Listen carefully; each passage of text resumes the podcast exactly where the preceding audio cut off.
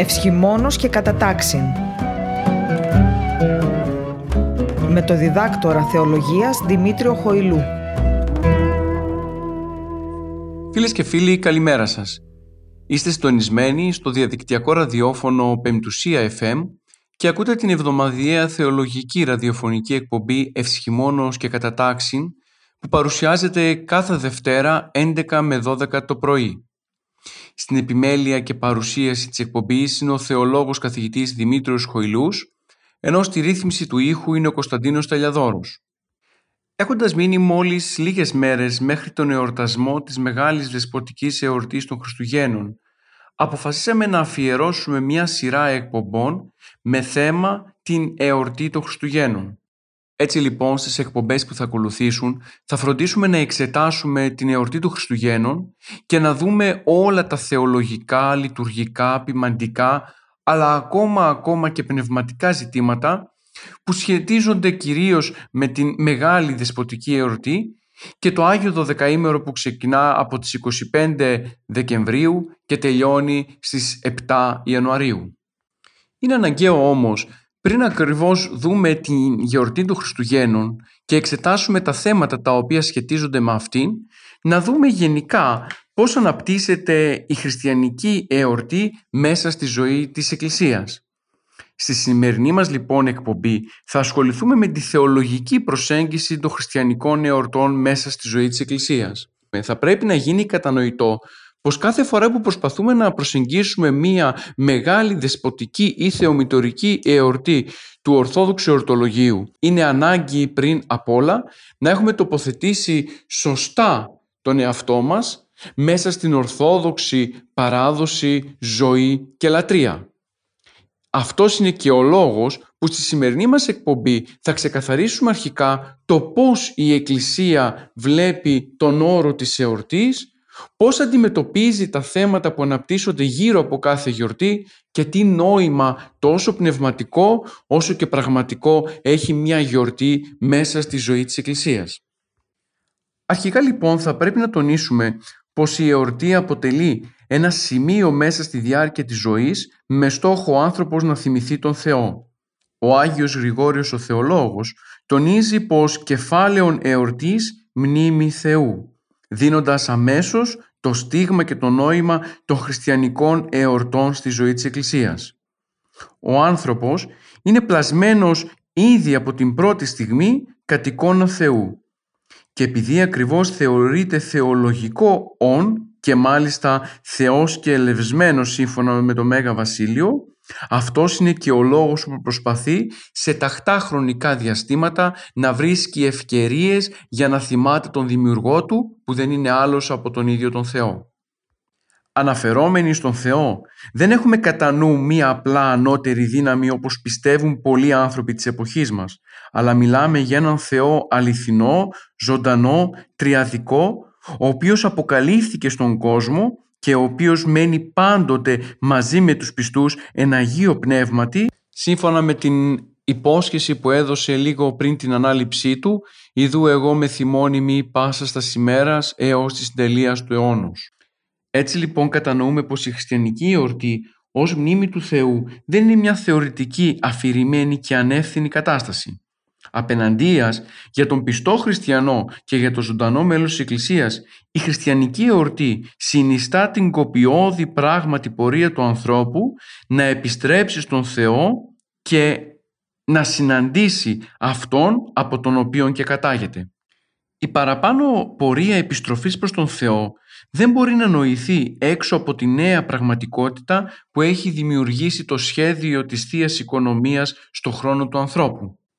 Συνεπώς, το γεγονός της αρκώσεως του λόγου, της σταυρώσεως, του πάθους, της Αναστάσεως είναι γεγονότα που έδωσαν νέο νόημα στον χρόνο, στον χώρο, στον άνθρωπο, στον κόσμο και στην ίδια τη ζωή.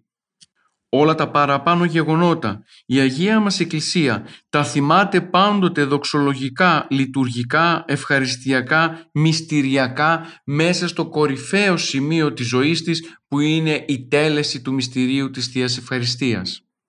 Γι' αυτό και η χριστιανική εορτή μέσα στη ζωή ενός πιστού μέλους της Εκκλησίας δεν έχει απλά και μόνο την έννοια της ανάπαυσης ή απλά και μόνο την έννοια της της παύσης από όλα εκείνα τα βιωτικά που τον απασχολούν. Αλλά κυρίως η χριστιανική γιορτή ως ευκαιρία μνήμης του Θεού γίνεται πλέον λειτουργική ανάμνηση της φιλανθρωπίας του Κυρίου, της σωτηριώδους οικονομίας και πλέον η χριστιανική γιορτή γίνεται τρόπος ζωής και σκέψεως της Εκκλησίας, κατάσταση υπαρξιακή, αίσθηση και βίωση των νέων δυνάμεων της ανθρώπινης φύσεως που ενεργούν σε αυτήν μετά τη σάρκωση και την Ανάσταση του Θεανθρώπου.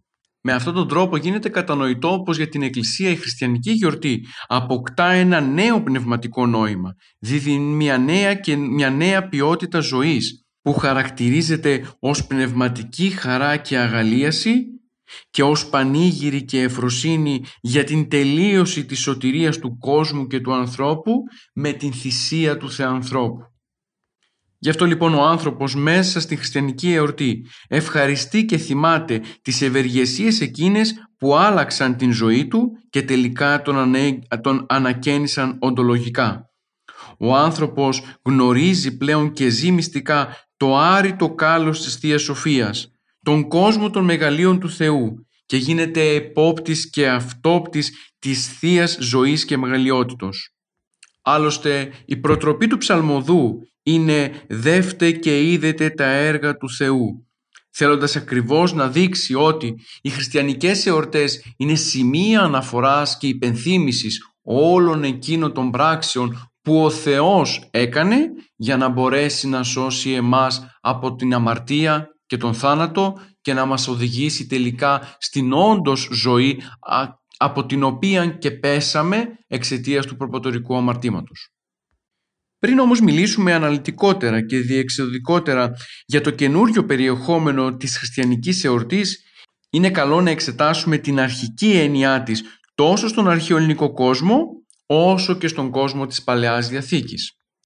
Ξεκινώντας λοιπόν την πορεία μας μέσα στην ιστορία, θα πρέπει να τονίσουμε πως η γιορτή είναι πράγματι αρχαίο φαινόμενο. Είναι τόσο παλιά ως εκδήλωση, όσο και ο άνθρωπος. Θα μπορούσαμε να πούμε ότι η εορτή σχετίζεται άμεσα με την ύπαρξη του ανθρώπου, με την φύση και τον ψυχικό του κόσμο. Η δημιουργία εορτών ήταν το αποτέλεσμα της ανάγκης του ανθρώπου να επικοινωνεί με τον Θεό και να εκφράζει τις εσωτερικές του επιθυμίες και την έμφυτη νοσταλγία της αιώνιας ζωής. Με αυτό καταλαβαίνουμε πως πάντοτε η γιορτή σε όλους τους χρόνους είχε χαρακτήρα θρησκευτικό και λατρευτικό. Θα πρέπει φυσικά να τονίσουμε πως ο κάθε λαός έχει τον δικό του τρόπο έκφρασης μέσα στη λατρεία. Έτσι ο άνθρωπος πάντοτε επικοινωνεί με τον Θεό μέσα από τη λατρεία του, η οποία αποτελεί αυθόρμητη έκφραση των βιωμάτων του του δίνει τη δυνατότητα να απαλλαγεί από τον φόβο του και τον ενώνει με την κοινότητα μιας και η λατρεία πάντοτε είναι δημόσια και ποτέ ατομική.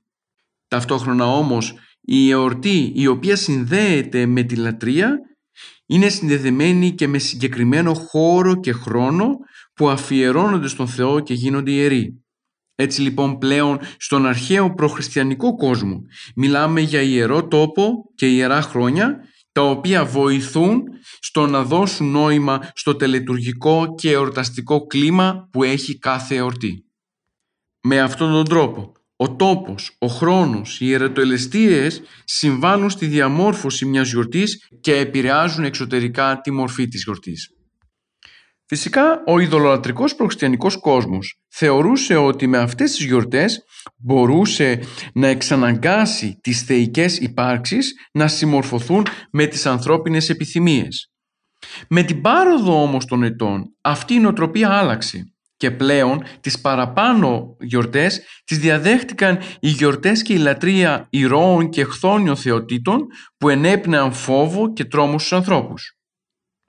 Η ταύτιση αυτών των θεοτήτων με τον φόβο και τον τρόμο ήταν ο λόγος που οδηγούσε τους ανθρώπους να εφεύρουν γιορτές ώστε να μπορέσουν με τη λατρεία να εξευμενήσουν τις χθόνιες θεότητες και τελικά να αποτραπεί κάθε κακό. Κατά την κλασική αρχαιότητα έχουμε την Ολυμπιακή λατρεία, όπου εκεί οι θεοί του Ολύμπου έχουν δικές τους θυσίες, δικές τους εστιάσεις, δικούς, δικέ, δικούς τους επιβλητικούς ναούς και πλέον υπάρχουν και γιορτές που κινούνται γύρω από αυτούς. Για την ελληνική αρχαιότητα, οι γιορτές δεν ήταν τίποτα παραπάνω από μια απλή ανάμνηση μεγάλων γεγονότων ή καταρθωμάτων ημιθέων και ηρώων, τα οποία επαναλαμβανόμενα συνεχώς κατά έναν κυκλικό τρόπο, όπως κυκλικά κινείται και ο χρόνος κατά την αρχαία ελληνική αντίληψη, γυρίζουν θα λέγαμε γύρω από τον εαυτό τους χωρίς διέξοδο. Με αυτόν τον τρόπο διαφαίνεται πως ο άνθρωπος που ζούσε στην περίοδο της ελληνικής αρχαιότητας γιόρταζε μεν αλλά χωρίς καμία αίσθηση ελπίδας για το μέλλον. Οι γιορτές λοιπόν στον προξενικό κόσμο ανακυκλώνονται μέσα στον χρόνο αλλά στην πραγματικότητα δεν προσδίδουν κανένα ουσιαστικό νόημα στη ζωή και στην ύπαρξη του ανθρώπου. Μπορεί να ξεκουράζουν μεν και να νεώνουν τον άνθρωπο, αλλά τελικά δεν τον σώζουν. Χαρακτηριστική είναι η έκφραση που υπάρχει στην αρχαία ελληνική πραγματικότητα, όπου λέει ότι βίος ανεόρταστος, μακράν οδός, μακράν οδός απανδόκευτος. Πράγμα το οποίο σημαίνει ότι βίος χωρίς γιορτή είναι μακρύς δρόμος χωρίς ύπαρξη πανδοχείου.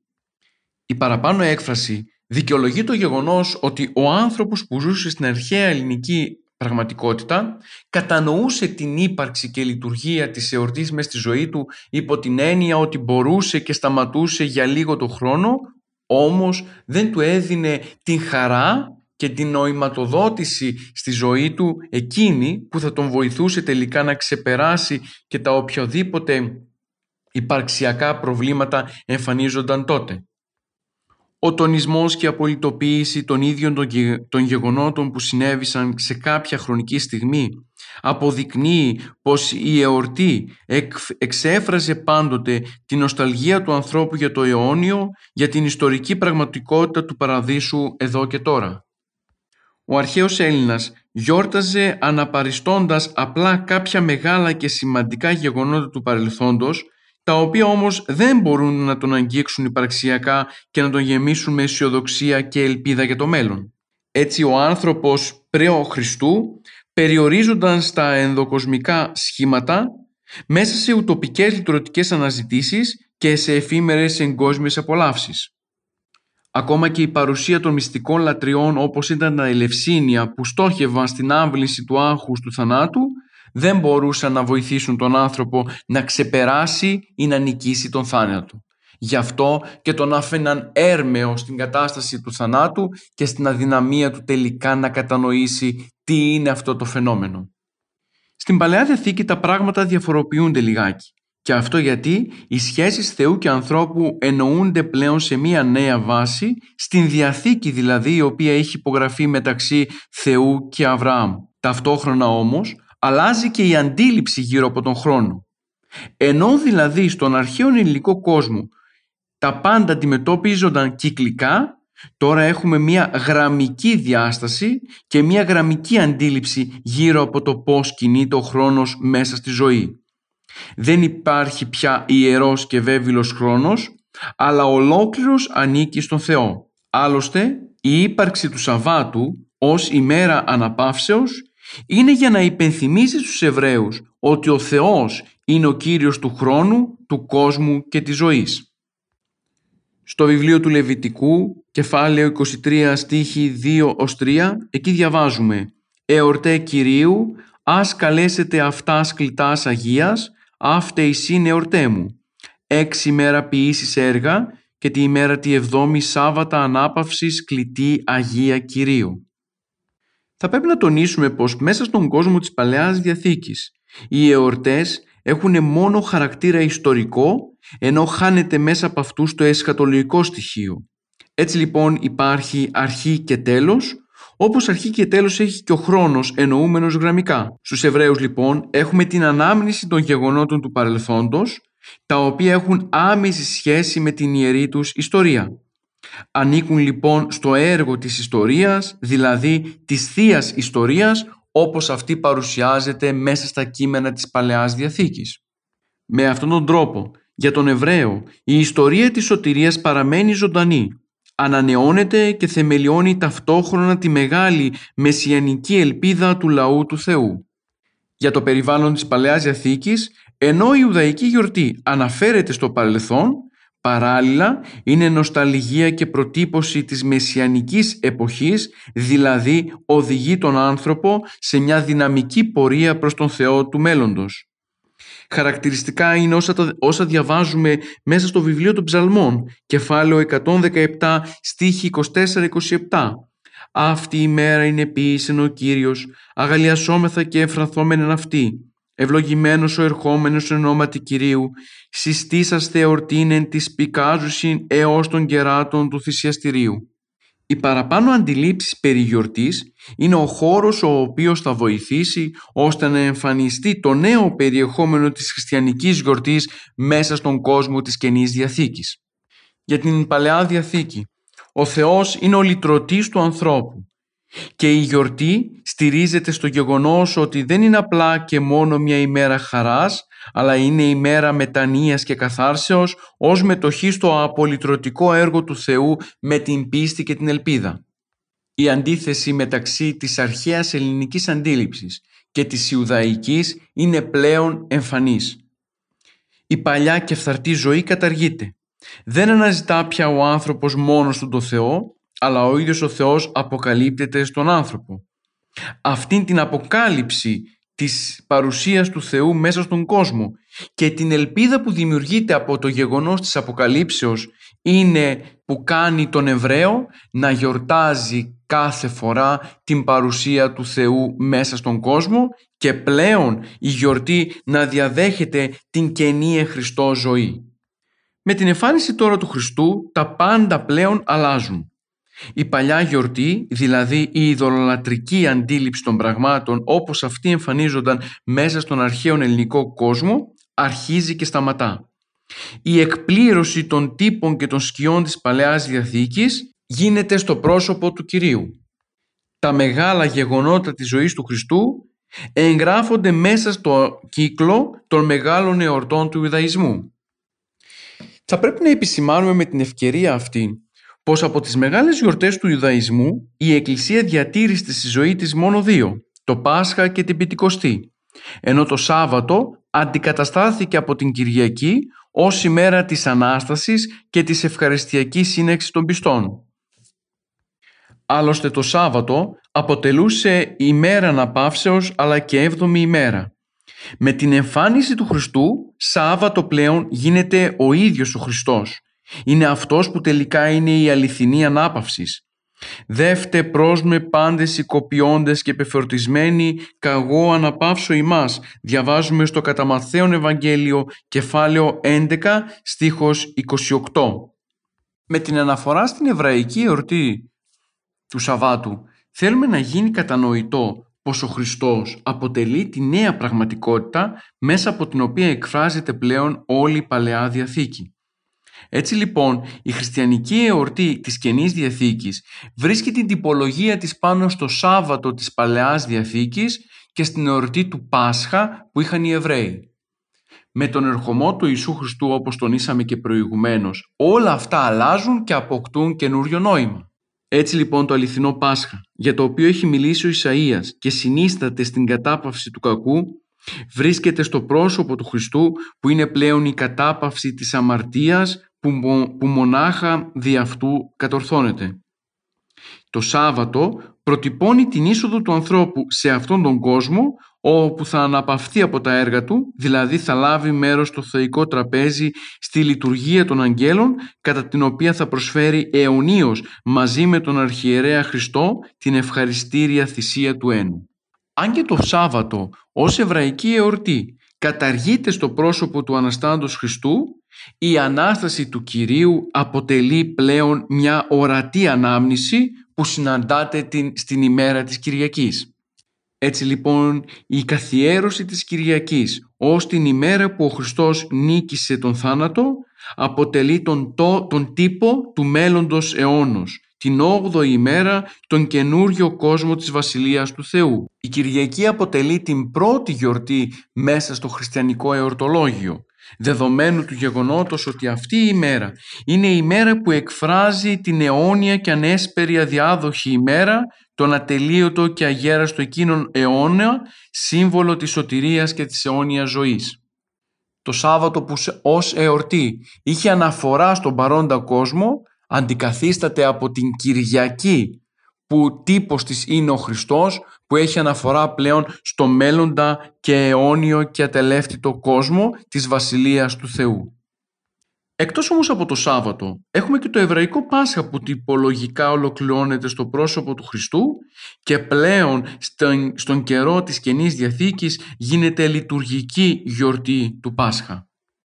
Ο Πασχάλιος Αμνός του βιβλίου της Εξόδου στο κεφάλαιο 12 τώρα πλέον είναι ο ίδιος ο Χριστός. Με αυτήν την επισήμαση, η Ιουδαϊκή γιορτή που βιώνονταν και τελούνταν κατά τους χρόνους της Παλαιάς Διαθήκης τώρα πλέον παίρνει μορφή και ύπαρξη στο ίδιο το πρόσωπο του Κυρίου, ο οποίος και αποτελεί τον αμνό, ο οποίος έρει τις αμαρτίες του κόσμου, μιας και ο ίδιος του φέρει τις αμαρτίες μας πάνω του και θυσιάζεται για αυτές. Η πορεία της διαμόρφωσης της χριστιανικής γιορτής μέσα στην ζωή της αρχαίγονης Εκκλησίας έχει ως στόχο και σκοπό να δώσει μορφές μέσα από την Παλαιά Διαθήκη οι οποίες εκφράζονται στο γεγονός και στο πρόσωπο του Χριστού. Με αυτόν τον τρόπο γίνεται κατανοητή η σύνδεση μεταξύ του τύπου της Παλαιάς Διαστήκης και της ουσίας που συναντάται μέσα στον κόσμο και στον καιρό της Καινής Διαθήκης.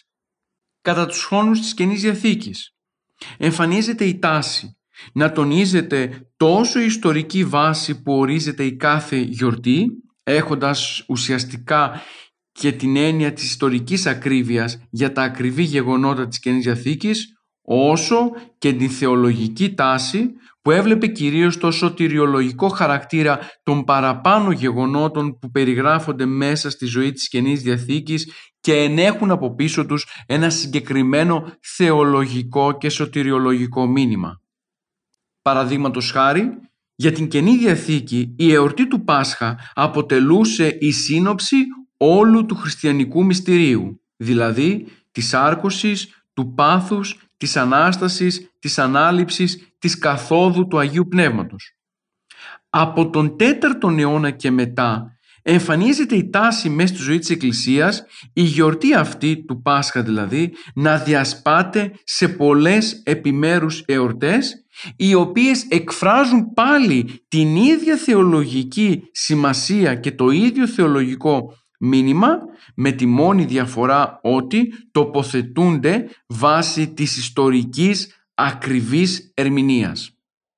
Φυσικά η διάσπαση αυτή της προηγουμένης ενιαίας εορτής του Πάσχα σε πολλές γιορτές δεν προσβάλλει την ουσία του εορτολογικού κύκλου της Εκκλησίας γιατί μέσα σε αυτές τις γιορτές τιμάται και δοξάζεται το ίδιο το πρόσωπο του Κυρίου. Άλλωστε, ακόμα και μετά τον 4ο αιώνα, το γεγονός ότι έχουμε την εξέλιξη του λειτουργικού κύκλου ανάμεσα στις γιορτές του Πάσχα και της επιφανίας του Χριστού αλλά και του αγιολογικού κύκλου αυτό δεν εμποδίζει στο να δείξει πως κέντρο της χριστιανικής ζωής είναι ο Χριστός δηλαδή ο αναστημένος Μεσσίας.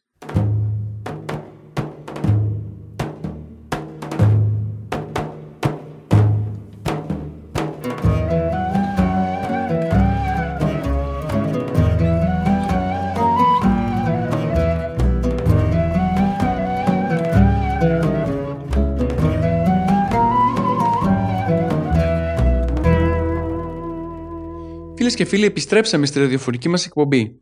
Στο πρώτο ημίωρο της εκπομπής μας, ασχοληθήκαμε με την παρουσία των εορτών μέσα στον προχριστιανικό ιδολατρικό κόσμο, καθώς και με την παρουσία των εορτών μέσα στον κόσμο της Παλαιάς Διαθήκης. Είδαμε ταυτόχρονα ότι όλες οι εορτές της Παλαιάς Διαθήκης είχαν ως πρότυπό τους, αλλά κυρίως τύπο εσχατολογικό, το πρόσωπο του Ιησού Χριστού.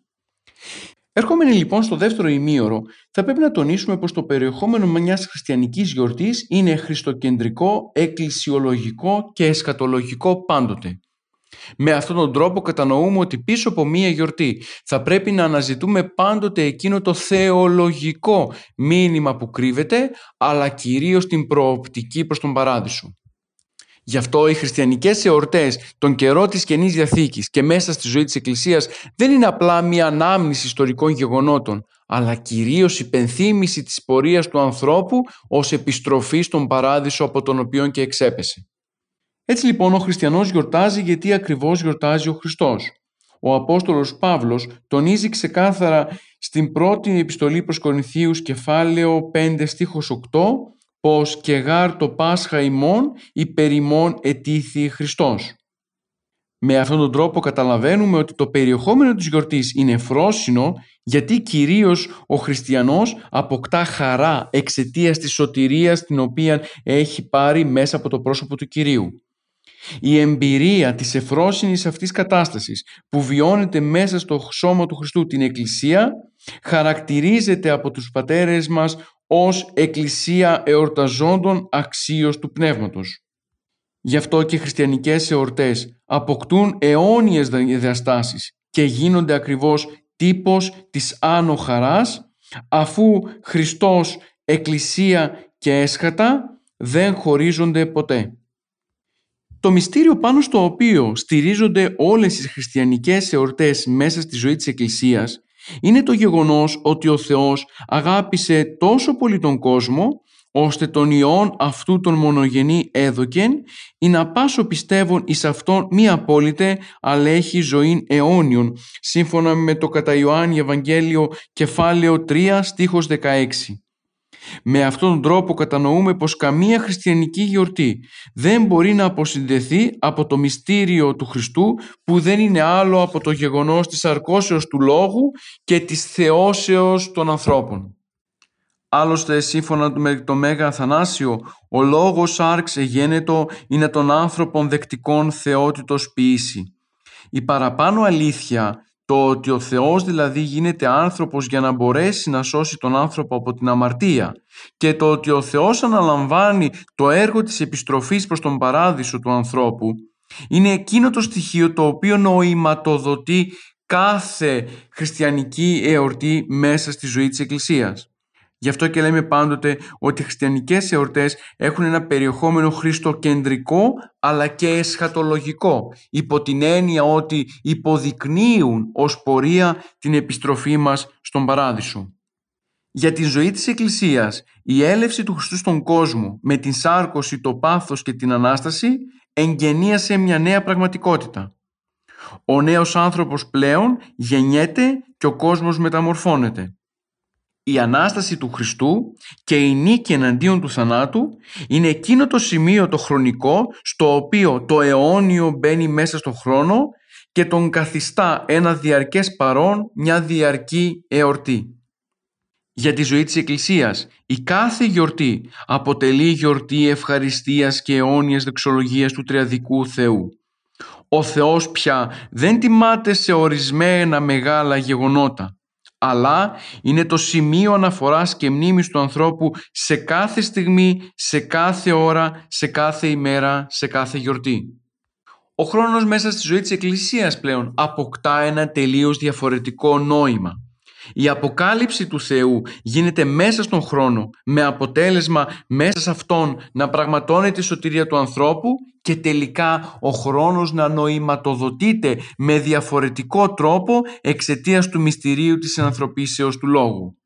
Για τη ζωή της Εκκλησίας, ο άνθρωπος ξεπερνάει πλέον το εμπόδιο του χρόνου.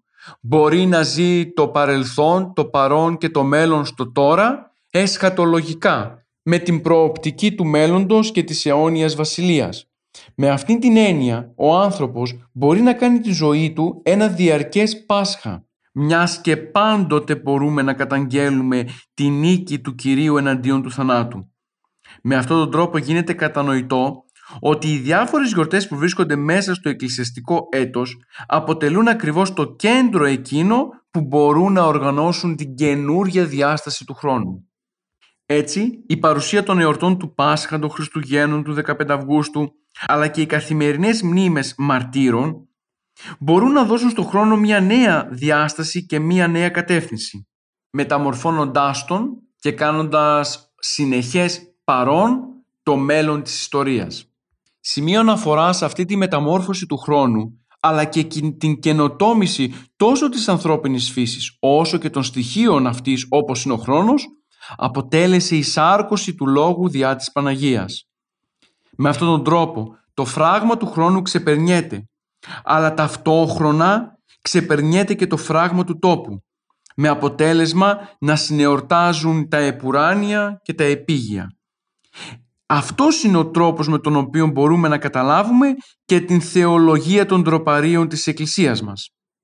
Μέσα στα μεγάλα τροπάρια της Εκκλησίας μας συναντάμε τη λέξη σήμερον η οποία αποδεικνύει ουσιαστικά όχι μόνο τον συνεορτασμό ορατού και οράτου κόσμου αλλά ταυτόχρονα τον εορτασμό μεγάλων σωτηριωδών γεγονότων της Θείας Οικονομίας που έγιναν στο παρελθόν, στο σήμερα, με σκοπό και προέκταση το αύριο. Έτσι στα μεγαλινάρια του Πάσχα διαβάζουμε «Σήμερον πάσα κτίσεις αγάλετε και χέρι». Ενώ αλλού παρακάτω διαβάζουμε «Νην πάντα πεπλήρετε, πεπλήρωτε φωτός, ουρανώστε και γη». Σήμερον γάρ, ότι σε ορτήσει μην επέστη καιρός, σήμερον γη και θάλασσα, σήμερον τα των Αγίων Άγια αγάλονται. Έτσι κατανοούμε πως όλα τα μεγάλα γεγονότα της οικονομίας του Θεού η Εκκλησία δεν τα εορτάζει ως απλές υπενθυμίσεις του παρελθόντος αλλά τα τοποθετεί μέσα στο σήμερα, στη ζωή του πιστού, ο οποίος και τα βιώνει εσχατολογικά, βλέποντας πάντοτε την πορεία του προς τον Παράδεισο. Ταυτόχρονα, ο εορτασμός των γεγονότων της Θείας Οικονομίας προσλαμβάνει κοσμικές διαστάσεις και αυτό γιατί μέσα στον εορτασμό προσκαλούνται να συνεορτάσουν δεξιολογικά όλα τα δημιουργήματα του Θεού. Με αυτόν τον τρόπο αποδεικνύεται πως η εορτή δεν έχει μία ανθρωπολογική μόνο διάσταση, αλλά θα λέγαμε ότι έχει μία κοσμολογική έννοια δεδομένου του γεγονότος ότι εξαιτίας της εορτής που υπενθυμίζει και βιώνει σωτηριώδη γεγονότα μπορεί πάνω σε αυτή να χαρεί όλη η κτήση τόσο ηλική όσο και πνευματική. Ταυτόχρονα όμως, οι χριστιανικές εορτές έχουν και ένα βαθύτερο υπαρξιακό νόημα. Ο Σαρκωθής, Σταυρωθής και Αναστάς Κύριος φανέρωσε τη Θεία Ζωή και μας κάλεσε να αποκτήσουμε νου Χριστού και καρδία Χριστού. Μας έδωσε δηλαδή τη δική του χαρά για να ζήσουμε όσο γίνεται σωστότερα τη γιορτή της πίστη μας τον ίδιο τον Χριστό. Αυτή η χαρά που αναφέραμε παραπάνω είναι που πηγάζει μέσα από το Σταυρό και την Ανάσταση ως χαρά του Αγίου Πνεύματος μέσα στη ζωή της Εκκλησίας. Η χαρά της χριστιανικής γιορτής αποτελεί εκδήλωση της νέας οντολογικής καταστάσεως η οποία χαρά αποτελεί καρπό του Αγίου Πνεύματος τον οποίον καρπό παράγει ο πιστός ως κενός εν Χριστώ άνθρωπος και μέτοχος της καινής κτίσεως. Η χριστιανική εορτή εκφράζει το μήνυμα της χαράς γιατί ακριβώς η έλευση του Χριστού στον κόσμο είναι το γεγονός εκείνο το οποίο δίνει στον άνθρωπο κάθε εποχής πνευματική χαρά για να κατανοήσει την νίκη εναντίον του θανάτου. Στο Καταλουκάνε Ευαγγέλιο κεφάλαιο 2 στίχος 10 αναφέρεται «Ιδούγα ρευαγγελίζομεν ημίν χαράν μεγάλην ή της έστε παντί το λαό». Αυτή η χαρά την οποία αναφέρεται μέσα στο Ευαγγέλιο δεν είναι άλλη από το πρόσωπο του Χριστού που ήρθε στον κόσμο για να σώσει εμάς από την αμαρτία. Οι χριστιανικές εορτές μέσα στη ζωή της Εκκλησίας μαζί με τα προεόρτια και τα μεθεόρτια δεν είναι τίποτα παραπάνω από την συμμετοχή του καθενός από εμάς στη ζωή του Θεανθρώπου.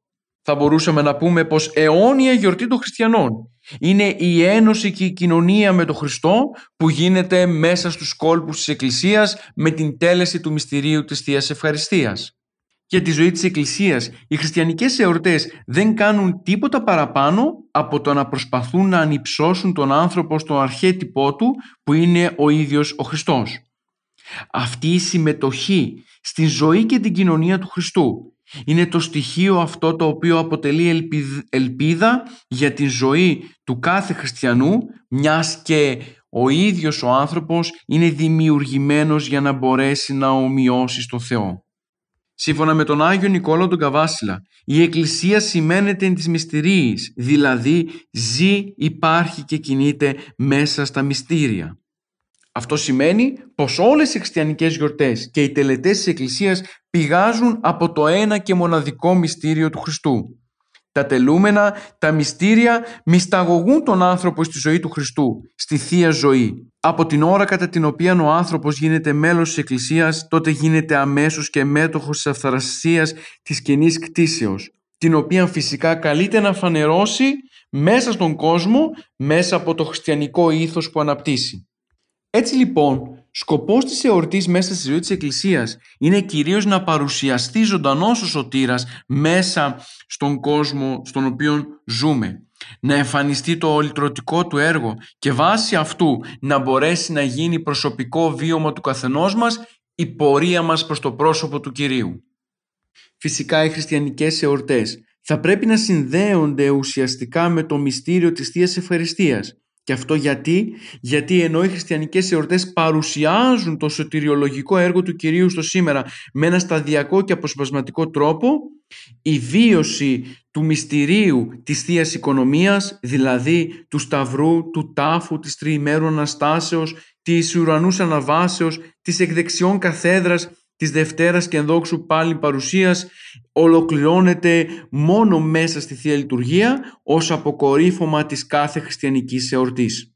Μέσα στην τέλεση της Θείας Λειτουργίας δεν έχουμε απλά και μόνο μια ιστορική αναδρομή αλλά οι Άγιοι είναι παρόντες στο σήμερα ακριβώς γιατί η Θεία Λειτουργία προσφέρεται υπέρ όλων. Σε συνάρτηση με τις χριστιανικές εορτές που υπενθυμίζουν σε εμάς το σχέδιο της οικονομίας του Θεού για τη σωτηρία του ανθρώπου βρίσκεται και ο αγιολογικός εορτολογικός κύκλος, ο οποίος και αυτός παίρνει νόημα μέσα από την τέλεση της Θείας Ευχαριστίας. Θα πρέπει να τονίσουμε πως η λειτουργική κοινότητα δεν απευθύνεται ποτέ κατευθείαν προς τον εορταζόμενο Άγιο, αλλά η ανάμνησή του γίνεται παρούσα με την τέλεση της Θείας Λειτουργίας αυτόν τον τρόπο, κάθε φορά που η Εκκλησία εορτάζει την ανάμνηση ενός Αγίου, γίνεται ακριβώς όχι ως ευγνωμοσύνη στον Άγιο για τον θρίαβο που επιτέλεσε, αλλά χαίρονται τα μέλη της Εκκλησίας και ελπίζουν στη μεσητεία του Αγίου κατά το χρόνο της εορτής του.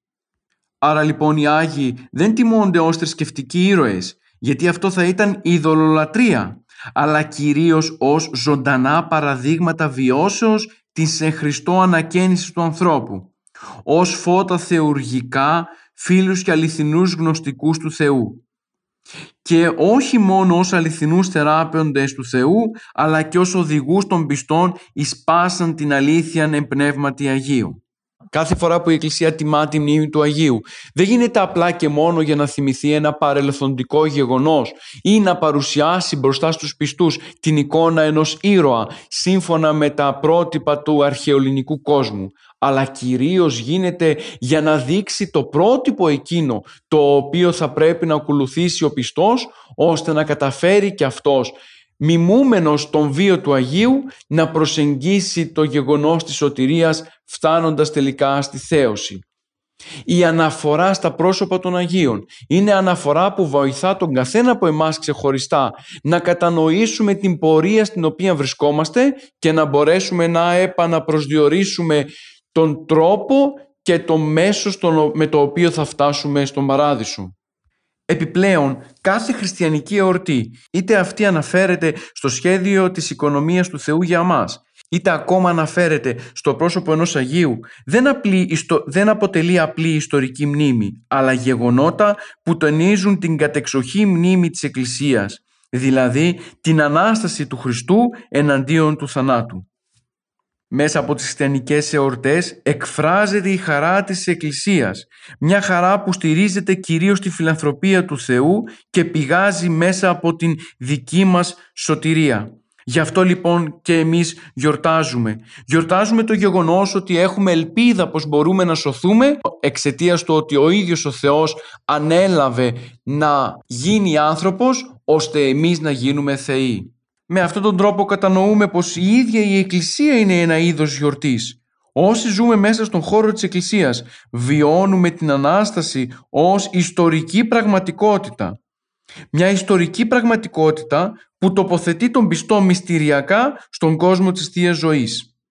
Με την Εκκλησία βιώνουμε την 8η ημέρα ως ημέρα τελειότητος και αγάπης, ως ημέρα κατά την οποία πληρώνεται και εκπληρώνονται οι υποσχέσεις του Θεού για τη σωτηρία μας. Έτσι κατανοούμε ότι κάθε γεγονός το οποίο εορτάζεται μέσα στο χώρο της Εκκλησίας δεν είναι απλά ένα ιστορικό γεγονός, αλλά ταυτόχρονα γίνεται εσκατολογικό γεγονός δεδομένου ότι από την ώρα κατά την οποία το γιορτάζουμε μας υπενθυμίζεται αυτή ακριβώς η αίσθηση των εσχάτων στο σήμερα. Γι' αυτό και ο Άγιος Ιωάννης ο Δαμασκηνός θα, θα τονίσει πως η Εκκλησία είναι Εκκλησία εορταζόντων αλλά αιωνίως εφρενωμένων. Το εσχατολογικό στοιχείο κάθε χριστιανικής εορτής ταυτίζεται απόλυτα με την εσχατολογική προοπτική της Εκκλησίας. Η κλίση μας είναι ο παράδεισος. Το πολίτευμα ημών εν ουρανής εστίν. Φυσικά κατανοούμε πως η, κάθε γιορτή θα ολοκληρωθεί και θα βρει την πληρότητά της στη μέλουσα βασιλεία. Και αυτό γιατί, γιατί εδώ ναι μεν γιορτάζουμε με άξονα την εσχατολογική προπτική της Εκκλησίας, αλλά τελικά τα έσχατα θα βιωθούν εξ ολοκλήρου όταν ο Χριστός θα έρθει ενδόξη κατά τη Δευτέρα παρουσία Του και εκεί πλέον με την πληρότητα του Παραδείσου θα μπορούμε να ζούμε εφρενόμενοι μέσα στο χώρο της Βασιλείας του Θεού. Άλλωστε, σύμφωνα και με τον Αβά Μακάριο τον Αιγύπτιο, όσοι γιορτάζουν εκεί γαρ επιποθούσιν, εκεί λογίζονται, εκεί ζώσιν, εκεί οι λογισμοί αυτών περιπατούσιν, εκεί ο νους πάντοτε τη διατριβήν έχει. Η ελπίδα της Εκκλησίας για, για το μέλλον μεγαλώνει τη χαρά όλων, αν και θα πρέπει να σημειώσουμε πως ο μέλλον αιώνας σε σχέση με τον κόσμο έχει ήδη φανερωθεί. Και αυτό γιατί, γιατί η βασιλεία των ουρανών βρίσκεται εν μέσω ημών. Μπορεί το πλήρωμα της χαράς να είναι όταν ο Χριστός θα έρθει κατά τη Δευτέρα Παρουσία, αλλά ο πιστός μπορεί μέσα από την χριστιανική εορτή να βιώνει από τώρα την αιωνιότητα. Πριν ολοκληρώσουμε την σημερινή μας εκπομπή, είναι καλό να δούμε και το πώς συνδέεται η κάθε χριστιανική εορτή στην πνευματική ζωή της Εκκλησίας. Να δούμε δηλαδή ποιο είναι το μήνυμα που φέρουν οι χριστιανικές γιορτές της Εκκλησίας μας στον σύγχρονο άνθρωπο. Έτσι, η χριστιανική γιορτή προβάλλει πράγματι ως πρόκληση αλλά και ευκαιρία να γίνει ο άνθρωπος κοινωνός της συντελεσμένης σε Χριστός σωτηρίας. Αυτός είναι και ο λόγος που χαρακτηρίζονται από τον πρόκλο Αρχιεπίσκοπο Κωνσταντινούπολεως οι χριστιανικές γιορτές ως εξής. Εν των χριστιανών πανηγύρις, θεία και παράδοξη και όντως πηγέ και θησαυρή σωτηρίας. Το κάθε λειτουργικό έτος αποτελεί αναφορά και χειραγώγηση στην εχριστό ζωή. Ο Χριστός είναι το πρόσωπο το οποίο γεννιέται μέσα στον χρόνο. Είναι αυτός ο οποίος γεννιέται, σταυρώνεται, ανασταίνεται αναλαμβάνεται και στέλνει το Άγιο Πνεύμα Του πάλι και πάλι σε κάθε εκκλησιαστικό έτος για να ανεβούμε εμείς τις νέες βαθμίδες στη γένεση, στη σταύρωση και στη λήψη του Αγίου Πνεύματος. Άλλωστε η παρουσία των χριστιανικών εορτών μέσα στο χώρο της Εκκλησίας αποτελούν τα τεκμήρια της αγάπης και της συγκατάβασης του Θεού Λόγου για εμάς.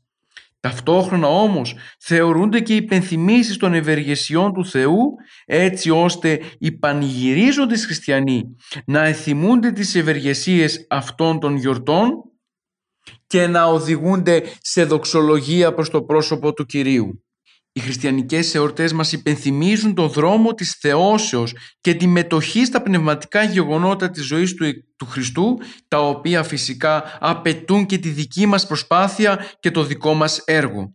Η αδιάκοπη κοινωνία δοξολογίας με τον Θεό είναι το στοιχείο εκείνο το οποίο καταξιώνει την κάθε χριστιανική εορτή.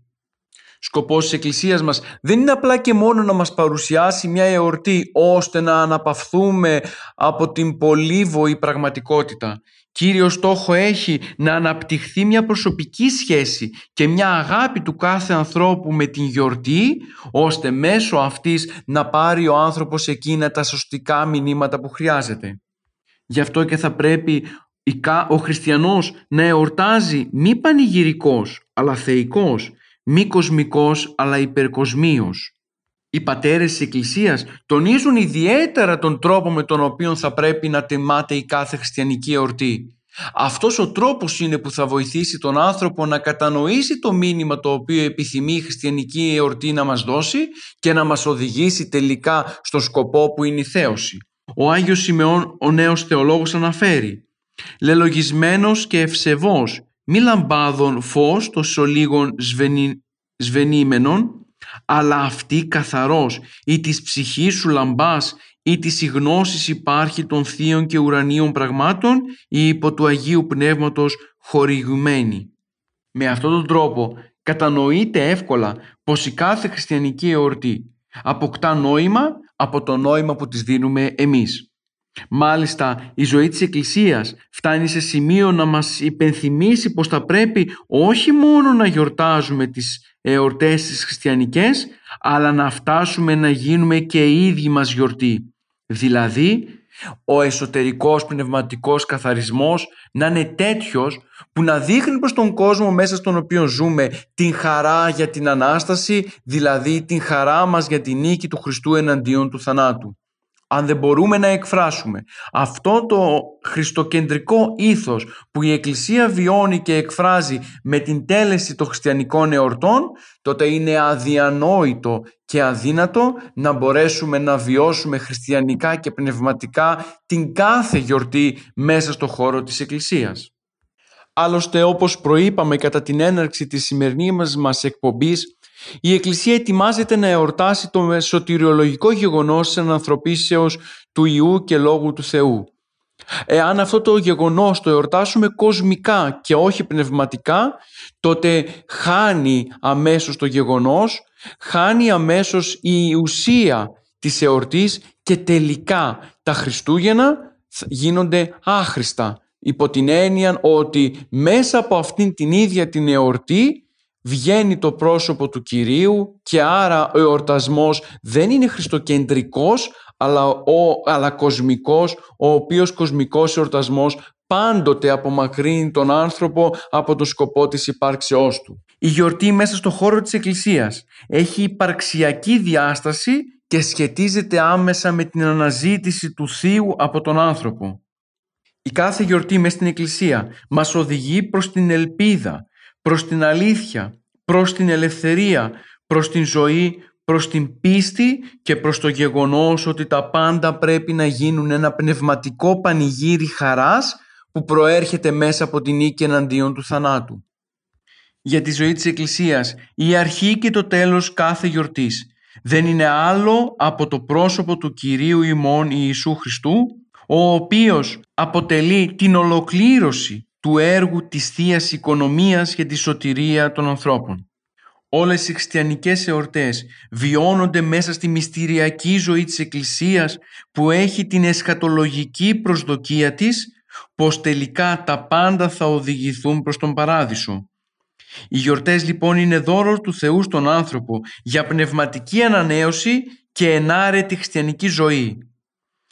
Η προσέγγιση της κάθε γιορτής απαιτεί προσωπικό πνευματικό αγώνα, καθώς εορτή μεγίστη συνειδός αγαθών. Όλα όμως αυτά θα πρέπει να είναι διατυπωμένα με τέτοιον τρόπο ώστε τελικά να κατανοούν τα μέλη της Εκκλησίας ότι οι χριστιανικές εορτές προσανατολίζουν τον άνθρωπο πάντοτε προς το μέλλον και ποτέ προς τα πίσω. Το πρόσωπο του Κυρίου είναι αυτό το οποίο ορίζει κάθε γιορτή μέσα στο χώρο της Εκκλησίας.